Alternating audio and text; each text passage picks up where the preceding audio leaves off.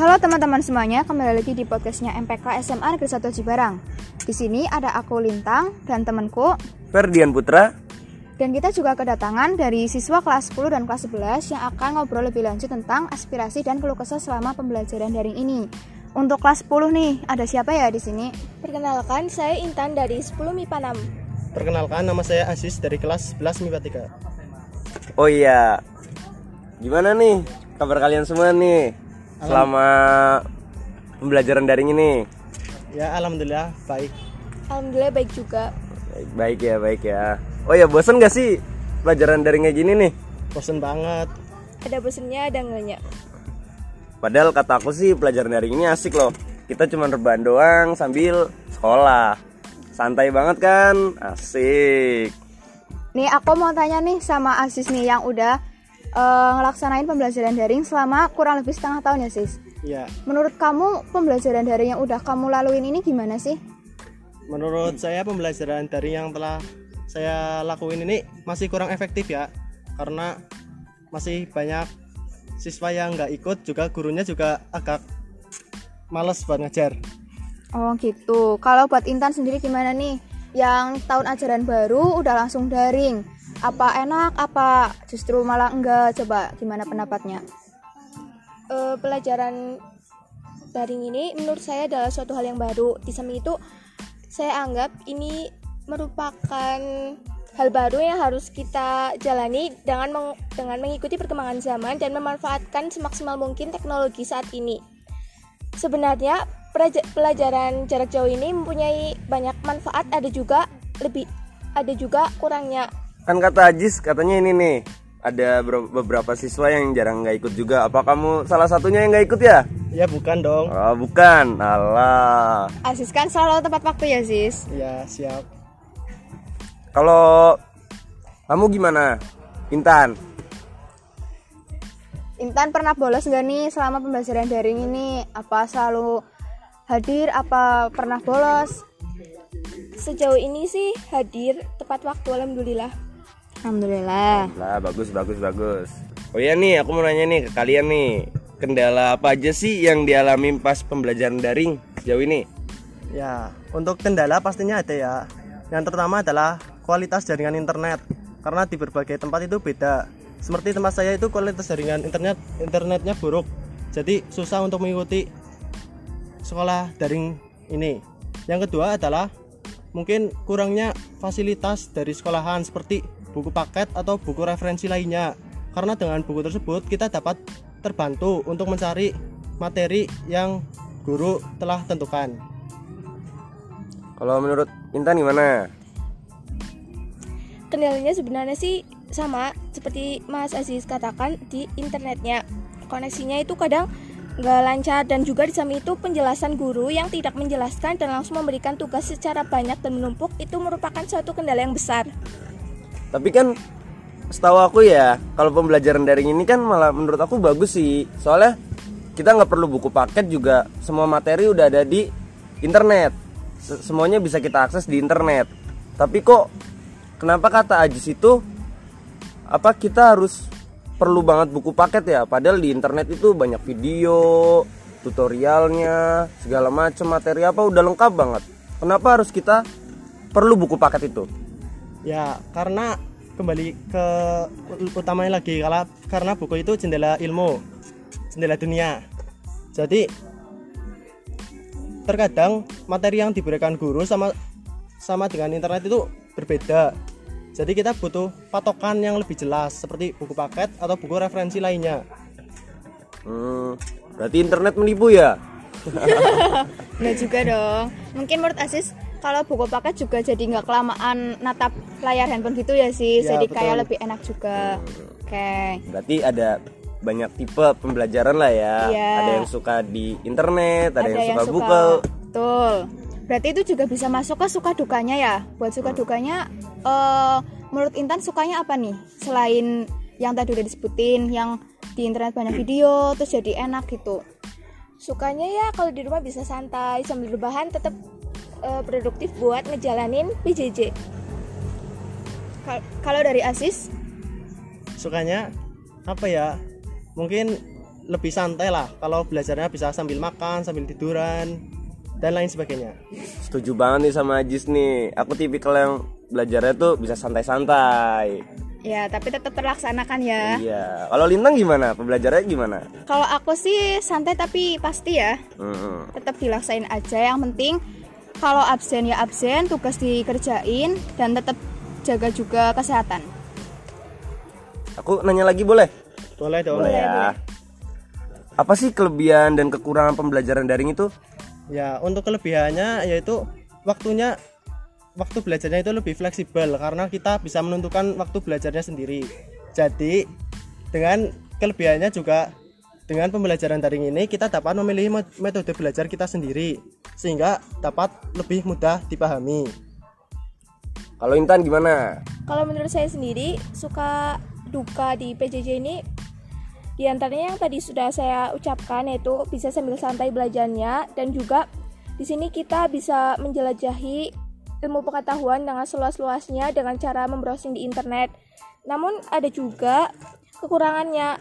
Terkadang harus punya jam untuk istirahat, ada saja yang seperti ulangan, nilai harian itu kita dituntut untuk seperti sekolah setiap waktu seperti itu. Jadi terkesan terburu-buru.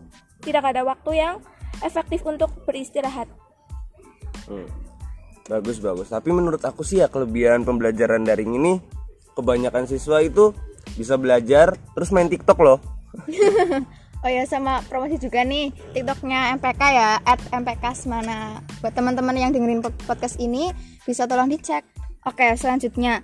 Ini kan udah daring selama kurang lebih satu hampir setengah tahun ya? Iya betul. Nah kekhawatiran apa sih yang ada di benak kalian kalau ini tuh bakal berlanjut sampai tahun depan atau mungkin dalam jangka waktu yang panjang?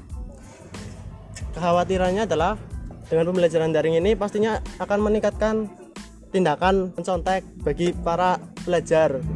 Nah, sehingga tindakan ini mengubah pandangan kita dalam pendidikan.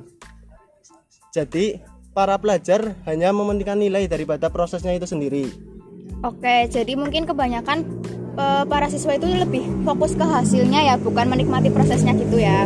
Kalau dari Intan sendiri, kekhawatiran apa yang Intan rasakan? Kekhawatirannya kalau pembelajaran jarak jauh ini akan terus berlangsung, maka kemalasan siswa tak akan terus meningkat. Di samping itu juga lebih akan memanfaatkan teknologi seperti untuk merangkum dengan menggunakan bot di Telegram bisa jadi atau mungkin eh, masa-masa SMA-nya menjadi berkurang seperti itu. Tidak ada kesan tertentu. Oke, tadi kan Intan sempat nyinggung nih yang memanfaatkan teknologi. Terus kita kan dari ini pakai aplikasi ya yang namanya Microsoft Teams, ya, Ya. kan? Iya benar. Terus eh, menurut kalian eh, kekurangan dan kelebihan Microsoft Teams itu apa? Dari Intan dulu coba. sebenarnya itu sudah hampir dalam kata sempurna karena sudah semaksimal mungkin dan sebisa mungkin semua pihak dari guru maupun siswanya memanfaatkan aplikasi Teams itu dengan sebaik-baiknya. Tapi eh, ada juga kurangnya karena di situ tidak bisa terkadang nggak bisa buka file pembelajaran dan ya seperti itu karena kehalang sinyal juga. Oke, untuk Asi sendiri gimana nih pendapatnya terkait aplikasi Microsoft Teams yang kita gunakan? Ya, Microsoft Teams merupakan aplikasi pembelajaran yang cukup sempurna karena di situ banyak fiturnya. Tapi itu kembali ke diri kita sendiri bagaimana cara menggunakannya sehingga dapat menghasilkan pembelajar- pembelajarannya lebih efektif. Iya iya iya iya. Aku juga khawatir juga sih kalau pembelajaran daring ini terus berlanjut ya. Soalnya kan yang kita ketahui di sekolah juga bukan cuman buat kita belajar doang. Di sekolah juga buat kita komunikasi. Terus juga bisa main-main sama teman-teman. Jadi nggak melulu di rumah gitu. Kan jenuh juga. Kita perlu teman. Kita perlu sharing-sharing. Pengen ya curhat-curhat lah.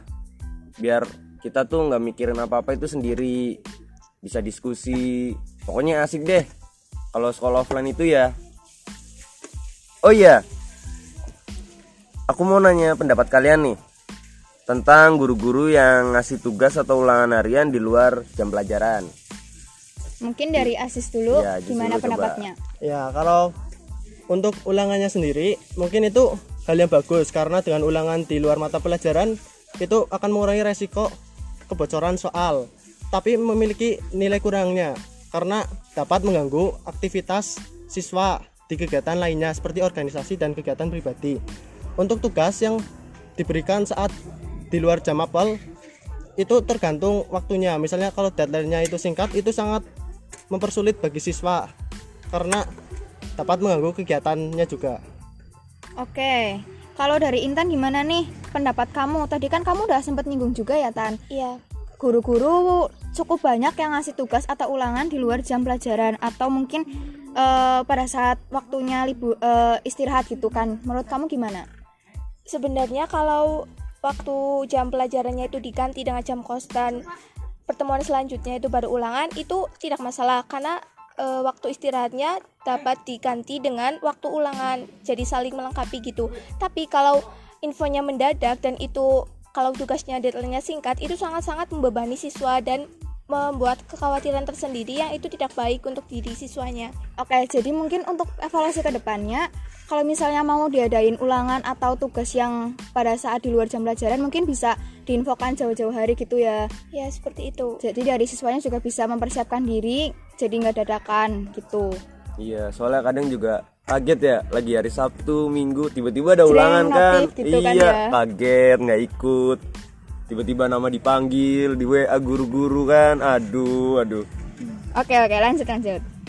Lagi ya, faktor apa aja sih yang mempengaruhi kegiatan belajar di rumah menjadi tidak efektif? Untuk Ajis dulu ya. Ya, yep, ada beberapa faktor sih yang mempengaruhi menjadi tidak efektif. Yang pertama yaitu faktor lingkungan. Karena di sekolah, lingkungan di sekolah sama lingkungan di rumah itu sungguh berbeda. Yang kedua yaitu faktor kebiasaan. Karena tanpa disadari kebiasaan kita di rumah itu dapat mengubah pola belajar kita. Yang ketiga yaitu faktor kemauan. Karena dengan kemauan dari sendiri diri- dari diri kita sendirilah yang dapat membuat pembelajaran itu efektif ataupun tidak. Kalau Intan gimana?